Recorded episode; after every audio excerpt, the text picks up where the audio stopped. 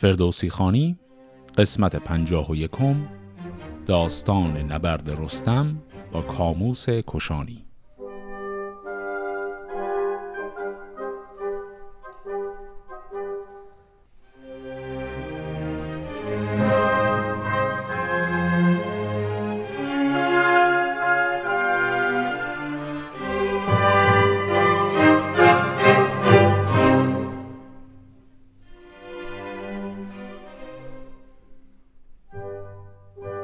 داستان قسمت قبل به اونجا رسید که رستم بالاخره وارد میدان شد و در اولین حضورش در میدان نبرد اشکبوس کشانی رو با یک تیر از پا در آورد و چیز دیگری هم که در اون داستان مهم بود این بود که رستم تونست هویت خودش رو از لشکر حریف پنهان کنه و اونها هنوز بیمناک این هستن که رستم ممکنه برسه قافل از اینکه رستم الان دیگه رسیده.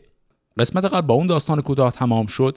که اون لشکر بزرگی که آمده بود به کمک تورانی ها اونها با هم یک جلسه مشورتی گرفتند و تصمیم گرفتند که دست به دست هم بدن یک حمله بزرگی رو ترتیب بدن و نکته که در اون حمله مهم بود این بود که بیخیال کمک تورانی ها یعنی اون لشکر اصلی پیران و هومان شدن. گفتن اونا رو می‌ذاریم کنار اصلا خودمون میریم به جنگ. و حالا ادامه داستان. بپوشید رستم. سلیح نبرد. به داوردگه رفت با دار و برد. زره زیر بود جوشن در میان. و آن پس بپوشید ببر بیان. گران مای مغفر به سر برنهاد. همی کرد بدخواهش از مرگ یاد. به فرمان یزدان میان را ببست نشست از بر رخش چون پیل مست. ز بالای او آسمان خیره گشت زمین از پی رخش او تیره گشت. برآمد ز هر دو سپه بوق و کوس نماند هیچ راه فسون و فسوس. همه لرز لرزان شده دشت و کوه زمین شد ز نعل ستوران سطوح از آن روی کاموس بر میمنه پس پشت او زنده پیل و بنه. ابر میسره لشکرارای هند زرهدار در چنگ هندی پرند. و قلبندرون جای خاقان چین شده آسمان تار و جنبان زمین. پس همونطور که دیدیم میمنه میسره و قلب این سپاه الان تورانی ها درش نیستند.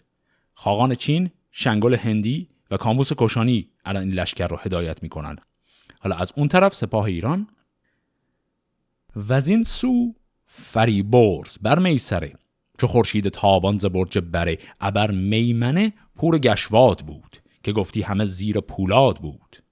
به قلبندرون توس نوزر به پای به پیش سپه کوس با کرنای پس سپاه ایران فریبرز میسره گودرز پسر گشواد در میمنه و قلب مثل همیشه توس نوزر. همی دود آتش برآمد عذاب نبیند چنان جنگ جنگی به خواب. برآمد ز لشکر ز هر سو خروش. همه پیل رازان بدرید گوش. نخستین که اندر میان دو صف ز خون جگر بر لب آورد کف. سپه بود سرفراز کاموس بود که با لشکر و پیل و با کوس بود. همی برخروشی چون پیل مست یکی گرزه گاو پیکر به دست. که آن جنگ جوی پیاده کجاست که از نامداران همی رزم خواست؟ کنون گر بیاید ببیند کمان به تیر و کمان بر سرارت زمان. پس اینجا کاموس شروع کرد به رجزخانی اولیه و یادآور همون داستان با اشکبوس بود که گفت اون آدم پیاده نظامی که اومد با یه تیر و کمان زد اشکبوس و کش الان اگه جرأت داره بیاد جلو. ورا دیده بودند گردان نیو چو توس سرفراز و رهام و گیو کسی را نیامد همی رزم رای. ز گردان ایران تهی ماند جای. که با او کسی را نبود پای جنگ سواران چو آهو و او چون پلنگ. یکی زاولی بود الوای نام. سبک تیغ کین برکشید از نیام. بسی رنج برده به کار انان بیاموخته تیر و گرز و سنان. به رنج و به سختی جگر سوخته هنرها ز رستم بیاموخته. پس هیچ کدوم از سپاهیان ایران اون سپاه اصلی حاضر نیستن به رزم کاموس برن به دلیلی که قبلا هم دیدیم. کاموس یک بار یک تنه همزمان با گیو و توس جنگید و اونا حریفش نشدن. بعد یکی از پهلوانان سپاه زابلی یعنی همون سپاهی که رستم با خودش آورده به نام الواد او الان حاضر شده بره به این مبارزه. بدو گفت رستم که هوشیار باش. به داورد از این ترک بیدار باش مشو غرزاب هنرهای خیش نگهدار بر جاگه پای خیش. چو چشمه بر ژرف دریابری به دیوانگی مانندی داوری. چون الواد آهنگ کاموس کرد که جوید به داورد با او نبرد نهادند آوردگاهی بزرگ. کشانی بیامد به کردار گرگ. بزد نیزه و برگرفتش ز بیانداخت آسان ورا بر زمین. انان را گران کرد و او را به نعل همی کوفت تا خاک از او گشت لل تهمتن از الواد شد دردمند. ز فتراک بکشاد پیچان کمند.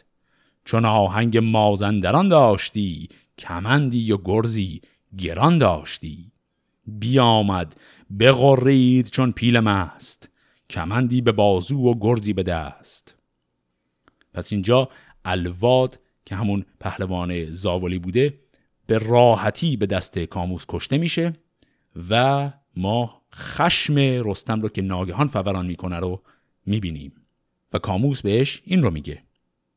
بدو گفت کاموس چندین مدم به نیروی این رشته شست خم. این فعل مدم یعنی دمیدن اینجا منظور لاف زدنه و چاخان کردنه. چون این پاسخ آورد رستم که شیر چون نخچیر بیند به قرت دلیر. نخستین بدین کین تو بستی کمر از ایران تو کشتی یکی نامور. همی رشته خانی کمند مرا ببینی کنون تنگ بند مرا. زمان تو را از کشانی براند چون ای در بودت خاک جایی نماند. برانگیخت کاموس گرد نبرد. هماورد را دید با دار و برد.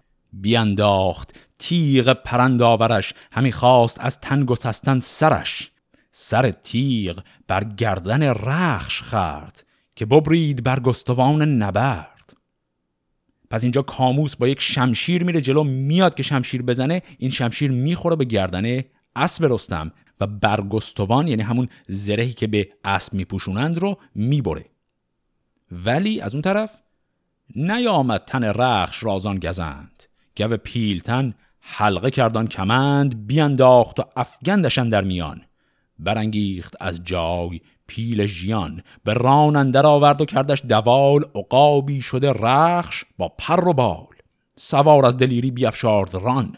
گران شد رکیب و سبک شد انان همی خواست کان خم خام کمند به نیروز هم بکسلاند زبند شد از هوش کاموس و نکس است خام. گو پیلتن رخش را کرد رام. انان را بپیچید و او راز زین نگون اندر آورد و زد بر زمین. خب پس بدین شکل اینجا کاموس اسیر رستم میشه. حالا این یک نکته جالبی هم که داشتیم بود که رستم انقدر قویه که می‌تونست به هر شکل که دلش می‌خواد کاموس رو بکشه. اما عمدن فقط از سلاح کمندش استفاده کرد. یعنی گرز و همه سلاحهای دیگر گذاشت کنار فقط با یکی از سختترین سلاحایی که میشه باش جنگید یعنی کمند استفاده کرد. دلیل این کارش چی بود؟ این بود که توی رجزخانی اولیه که چند دقیقه پیش داشتیم کاموس برگشت بهش گفت تو با این کمندت که مثل یک رشته بیشتر نیست نمی‌خواد بیا جلوی من لاف بزنی.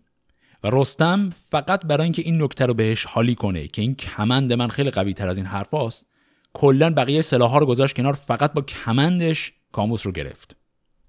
و حالا می‌خواد کار کاموس رو یکسره کنه. بیامد ببستش به خم کمند. بدو گفت که اکنون شدی بیگزند. ز تو تنبل و جادویی دور گشت روانت بر دیو مزدور گشت. دو دست از پس پشت بستش تو سنگ به خم کمندن در آورد چنگ. پیاده بیامد به دیران سپاه به زیر کشندر تن کین خواه. به گردان چنین گفت که این رزم جوی ز بس گیر و زور اندر آمد به روی. چون این است رسم سرای فریب گهی با فراز است و گه با نشیب. از او شادمانی و زو مستمند گهی بر زمین گه بر ابر بلند.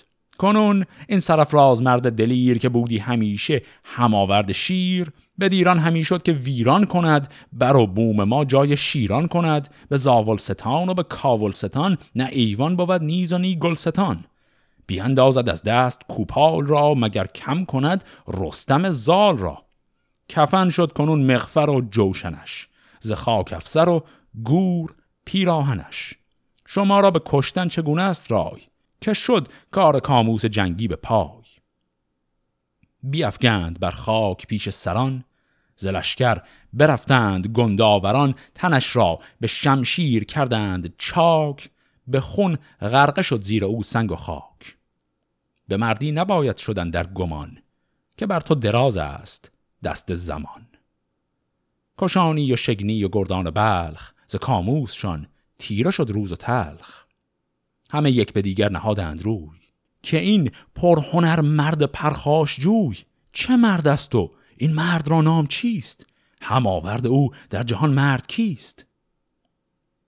خب پس در این صحنه هم باز تکرار همون ماجرای قبل رو می‌بینیم. کاموس یه رجزخانی کرده بود گفته بود اون آدمی که پیاده اومد اشکبوس رو کشت الان اگه می‌تونه بیاد. یک پهلوان زاولی رفت کشته شد به دست کاموس. رستم عصبانی شد رفت جلو با کمندش او رو گرفت کشان کشان آورد. پهلوانان ایران ریختن سرش با شمشیر تکه تکش کردن. و الان هنوز لشکر اون طرف موندن که این بابایی که الان به این سادگی کاموس رو گرفت و کشت این کیه؟ یعنی باز همون مسئله براشون باقی مونده. یک دلیل اصلی هم که الان این سوال براشون باقی مونده اینه که اینجا هیچ کدوم از بزرگان لشکر توران رو با خودشون نبردن. یعنی اگر توی این نبرد پیران و هومان رو با خودشون برده بودند و اونها رو جدا نمیگذاشتند پیران و هومان می‌تونستن تشخیص بدن که اینی که الان اومد رستمه. ولی چون اونا جدا رفتند یعنی خاقان چین و شنگال هند و اینها هیچ کدوم رستم رو ندیدند و بنابراین هنوز براشون این سواله که این طرف اصلا کی هست.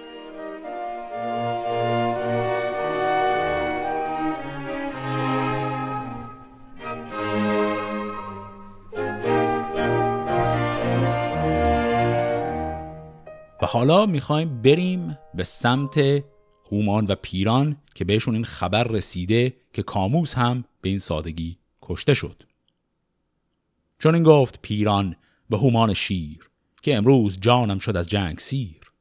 دلیران ما چون فرازند چنگ که شد کشته کاموس جنگی به جنگ. به گیتی چونو نامداری نبود و از او پیلتنتر سواری نبود. چو کاموس کی را به خم کمند بداورد گه بر توان کرد بند. سزد گر سر پیل را روز کین بگیرد کسی برزند بر زمین.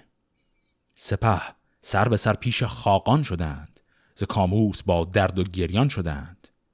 بر او آفرین کرد پیران به درد که ای برتر از گنبد ورد تو آغاز و انجام این رزمگاه شنیدی و دیدی نبرد سپاه.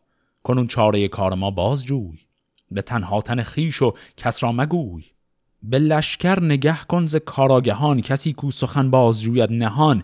ببیند که این شیر مرد کیست و از این لشکر او را هماورد کیست؟ و از آن پس همه تن به کشتن دهیم و داوردگه سر به دوبر نهیم. به پیران چون این گفت خاقان چین که خود درد از این است و تیمار از این که تا کیست از لشکرین پرگزند؟ کجا شیر گیرد به خم کمند؟ ابا آنکه از مرگ خود چاره نیست ره خواهش و پرسش و پاره نیست. ز مادر همه مرگ را زاده ایم به بیکام گردن بدو داده ایم. کس از گردش آسمان نگذرد وگر بر زمین پیل را بشکرد. شما دل مدارید از او مستمند کجا کشته شد زیر خم کمند؟ اینجا منظور از او همون کاموسه. پس میگه نگران مرگ کاموس نباشید. با همون استدلالای همیشگی که به هر حال مرگ حق و هر جنگجویی زمانی میمیره. ولی بعد ادامه میده.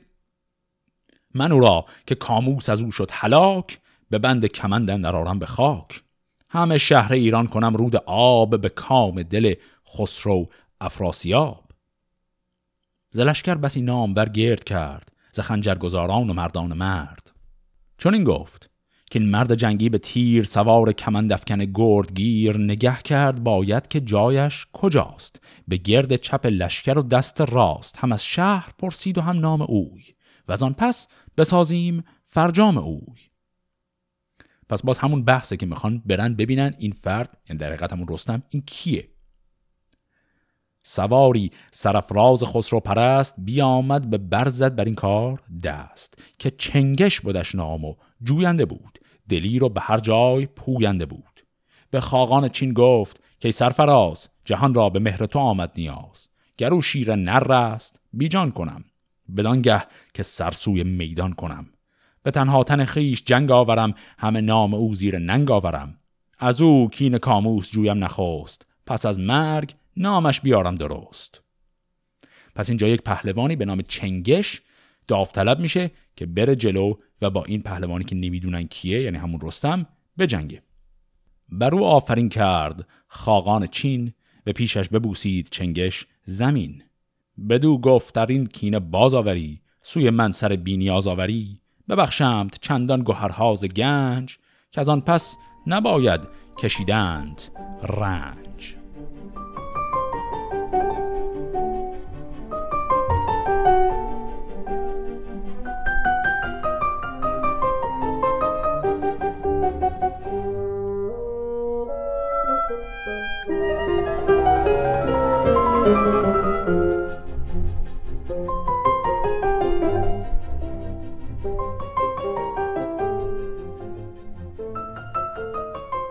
از آن دشت چنگش برانگیخت اسب. همی رفت بر سان آزرگوش اسب چون از دیک ایرانیان شد به جنگ ز ترکش برآورد تیری خدنگ. چون این گفت که این جای جنگ من است سر نامداران به چنگ من است. همی گشت هر سوز چپ و راست. همی گفت کان شیر جنگی کجاست؟ کمند افکن مرد کاموس گیر که گاهی کمند افکند گاه تیر. کنون گر بیاید به داوردگاه تو ماند از تیر او جایگاه.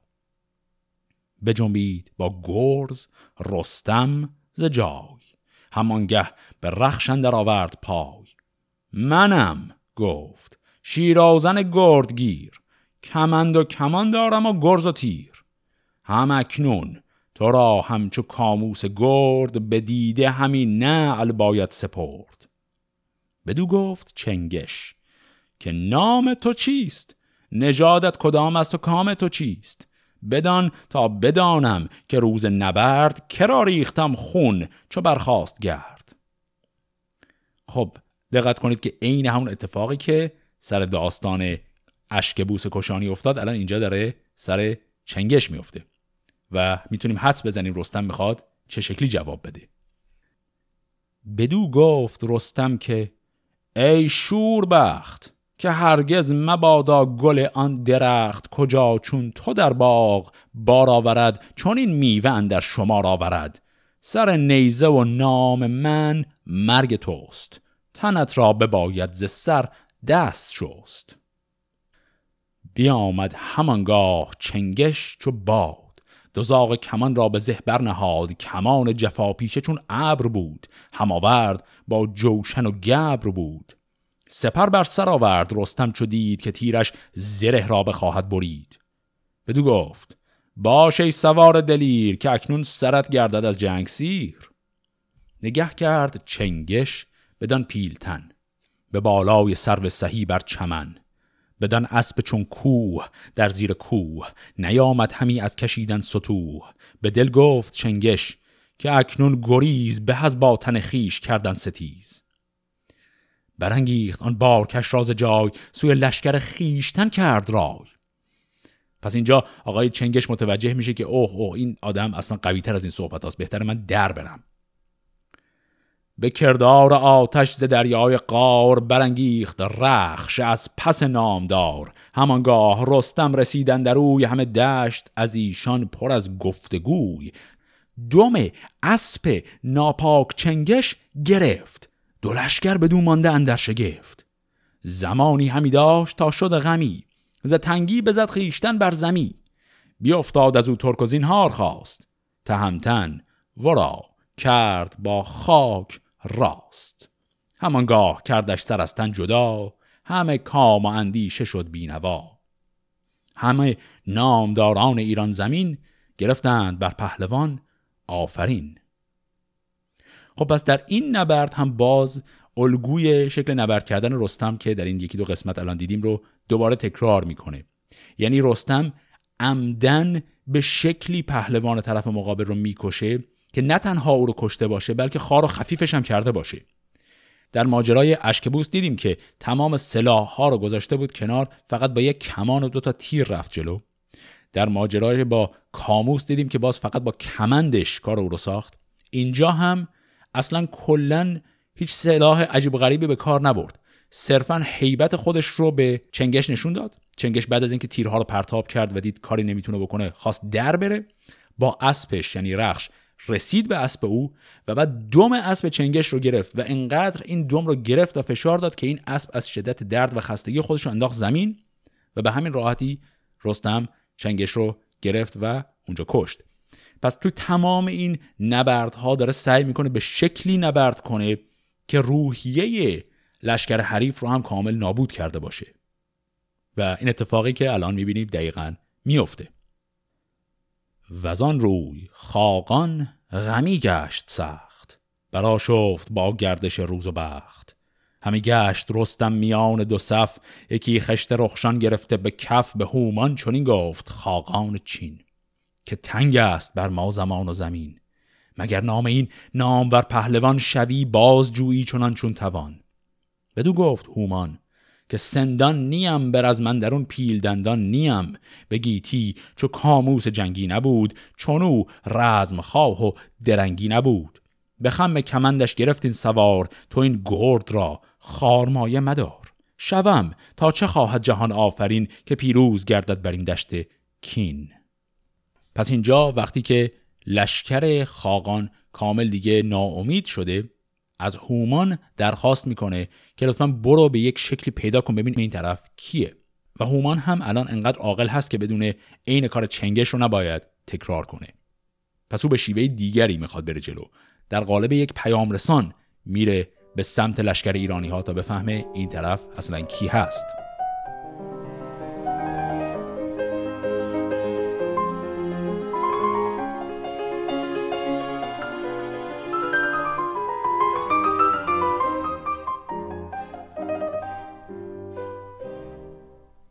به خیمن در آمد به کردار باد یکی ترگ دیگر به سر برنهاد. درفشی دگر جستو اسبی دگر دگرگونه جوشن دگرگون سپر. بیامد به نزدیک رستم رسید. همی بود تا شاخ و یالش بدید. به رستم چنین گفت که نام دار؟ کمند افکن و گرد و جنگی سوار. به یزدان و بیزارم از تخت شاه اگر چون تو دیدم یکی رزم خواه. ز تو بگذرد؟ زین سپاه بزرگ نبینم همین نامداری سترگ. دلیری که چندین به جوید نبرد برارد همی از دل شیر گرد. ز شهر و نژاد و از آرام خیش سخن گوی از تخم و نام خیش جز از تو کسی را از ایران سپاه ندیدم که دارد دل رزمگاه. مرا مهربانی است بر مرد جنگ به ویژه که دارد نهاد پلنگ. کنون گر بگویی مرا نام خیش برو بوم و پیوند و آرام خیش سپاسی بر این کار بر من نهی که از اندیشه گردد دل من توهی تهمتن چو بشنید گفتار اوی بدو گفت که مرد پرکار جوی چه مردی و برگوی نام تو چیست؟ بدین پرسش خام کام تو چیست؟ چرا تو نگویی همین نام خیش بر و کشور و جای و آرام خیش؟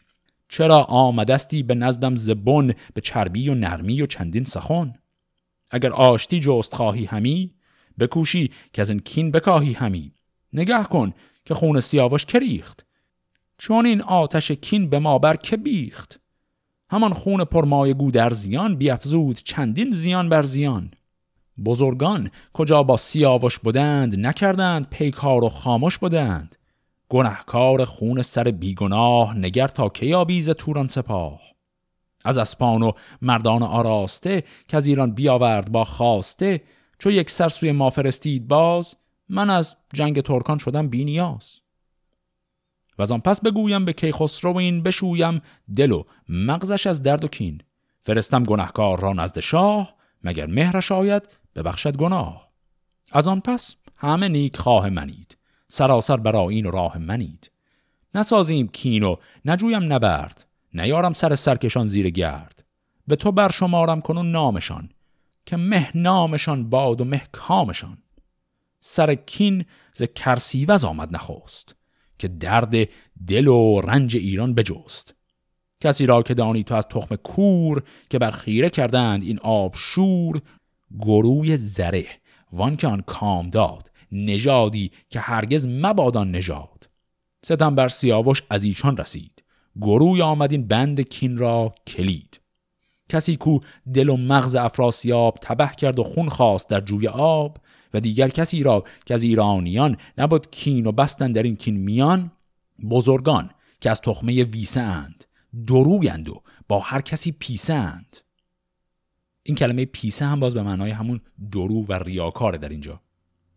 چو هومان و لحاک و فرشید ورد چو گلباد و نستیهن در نبرد اگر این که گفتم به جای آورید سر کینه جستن به پای آورید ببندم در کینه بر کشورت. به جوشن نپوشید باید برد وریدون که جزگونه باشد سخن کنی تازه پیکار و کینه کهن برانگیزم آتش از این کشورت. بسوزم همه مرز و بوم و برت. نمانم یکی زنده بر دشت کین نه هندی نه وحری نه خاقان چین. که خو کرده ی جنگ توران منم. یکی نامداری از ایران منم. بسی سر جدا کرده دارم ز تن که جز خاک تیره نبودش کفن. مرا آزمودی بدین رزمگاه همین است رسم و همین است راه. از این گونه هرگز نگفتم سخن جز از کین نجستم ز سرتاب بن. کنون هرچه گفتم تو را گوش دار. سخنهای خوب اندر آغوش دار. خب توی این گفتگوی طولانی که الان داشتیم چی شد؟ یه مروری بکنیم ببینیم مثلا چه اتفاقی افتاد اینجا. در ابتدای کار ما فهمیدیم که هومان لباس رزم عادی خودش رو عوض کرد اون پرچم و زره عادی خودش رو اصلا گذاشت کنار و اسب دیگری هم اصلا سوار شد. یعنی هومان هم الان می‌خواد عین همون کاری که رستم کرده رو بکنه. لباس دیگری بپوشه تا هویت خودش رو مخفی کنه. در قالب این هویت مخفی آمده مثلا یعنی انگار یک پیامی داره از توران می‌خواد بفرسته. و بعد می‌پرسه که خب تو کی هستی؟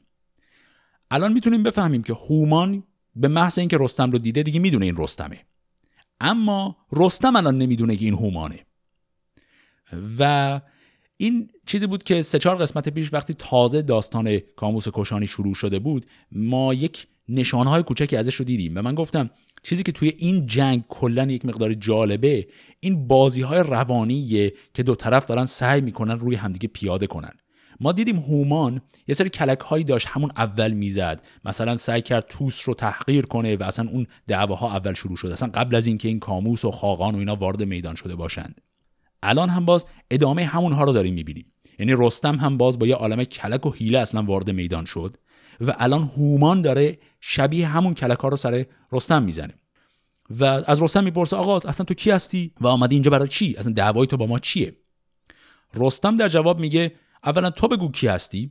و بعد هم یک فهرست طولانی از دلایل جنگ و شروطی که برای پایان جنگ داره رو میگه. مثل جنگ های قبلی ادامه میده که این جنگ به نوعی ادامه همون ماجرای کین سیاوشه. چون در کین سیاوش قبلی که داشتیم در جنگ ها و نبردهای قبل از این اون شخصیت های اساسی که موجب مرگ سیاوش شده بودن اونها به هیچ وجه تنبیه نشدن. مثلا کرس ایوز و گروه زره. و رستم یکی از خواسته هایی که داره اینه که این شخصیت ها رو به ما به عنوان اسیر تحویل بده. من اینها رو می‌برم پیش کیخسرو. کیخسرو هر کار دلش خواست با اینها بکنه. و اگر این شرط محقق بشه ما جنگی با هم نداریم. همه چیز صلحه. و بعد ادامه میده یک شرط دیگر رو هم اضافه می‌کنه و اون هم میگه افراد خاندان ویسه رو اونها هم زیاد سعی کردن ما رو گول بزنن و با فریب اونها هم خیلی ما مشکلات داشتیم و اونها هم جزو کسانی هن که باید به ما تحویل بدی. و بعد اسمشون رو میگه هومان لحاک فرشیدورد گلباد و نستیهن. و این هم بخشی از شرطشه. خب الان هومان می‌خواد پاسخ بده به سال رستم. که رستم در اول این بحث ازش پرسیده بود تو کی هستی؟ و هومان می‌خواد یک هویت جعلی برای خودش بسازه و هویت واقعی خودش رو اینجا مخفی نگه داره. چو بشنید هومان بترسید سخت بلرزید بر سان برگ درخت. که از آن گونه گفتار رستم شنید همه کینه از دوده خیش دید. چون این پاسخ آورد هومان بدوی که ای شیر دل مرد پرخاش جوی بدین زور و این برز بالای تو سر تخت ایران سزد جای تو. نباشی جز از پهلوانی سترگ وگر نامداری از ایران بزرگ. بپرسیدی از گوهر و نام من به دل دیگر آمد تو را کام من. مرا کوسگوش است نام دلیر. پدر یوسپاس است پیری چو شیر. من از وحر با این سپاه آمدم سپاسی بدین رزمگاه آمدم. این کلمه سپاسی هم یعنی با منت یعنی من جزو اون لشکر اضافه هستم که هم پیمانان توران هستن. از منطقه وحر دارم میام. از سر منت گذاشتن روی توران ما هم آمدیم کمک. این هم در راستای همون کلکی که هومان می‌زنه. گفت اسم من هست کوسگوش یه اسم من در آوردی ساخت. اسم پدرم هم هست یوسپاس و ما هممون مال منطقه وحر هستیم. با این کار هومان می‌خواد کاری کنه که رستم نفهمه هومان هویتش رو شناخته. چون همونطوری که گفتیم تورانیا همه می‌دونن رستم کیه ولی بقیه همپیمانان ندیدنش. پس هومان با مخفی کردن و تورانی بودن خودش می‌خواد کار کنه رستم از کلکش آگاه نشه. و هومان ادامه میده. از آن باز جویم همین نام تو که پیدا کنم در جهان کام تو. کنون گر بگویی مرا نام خیش شوم شاد دل سوی آرام خیش.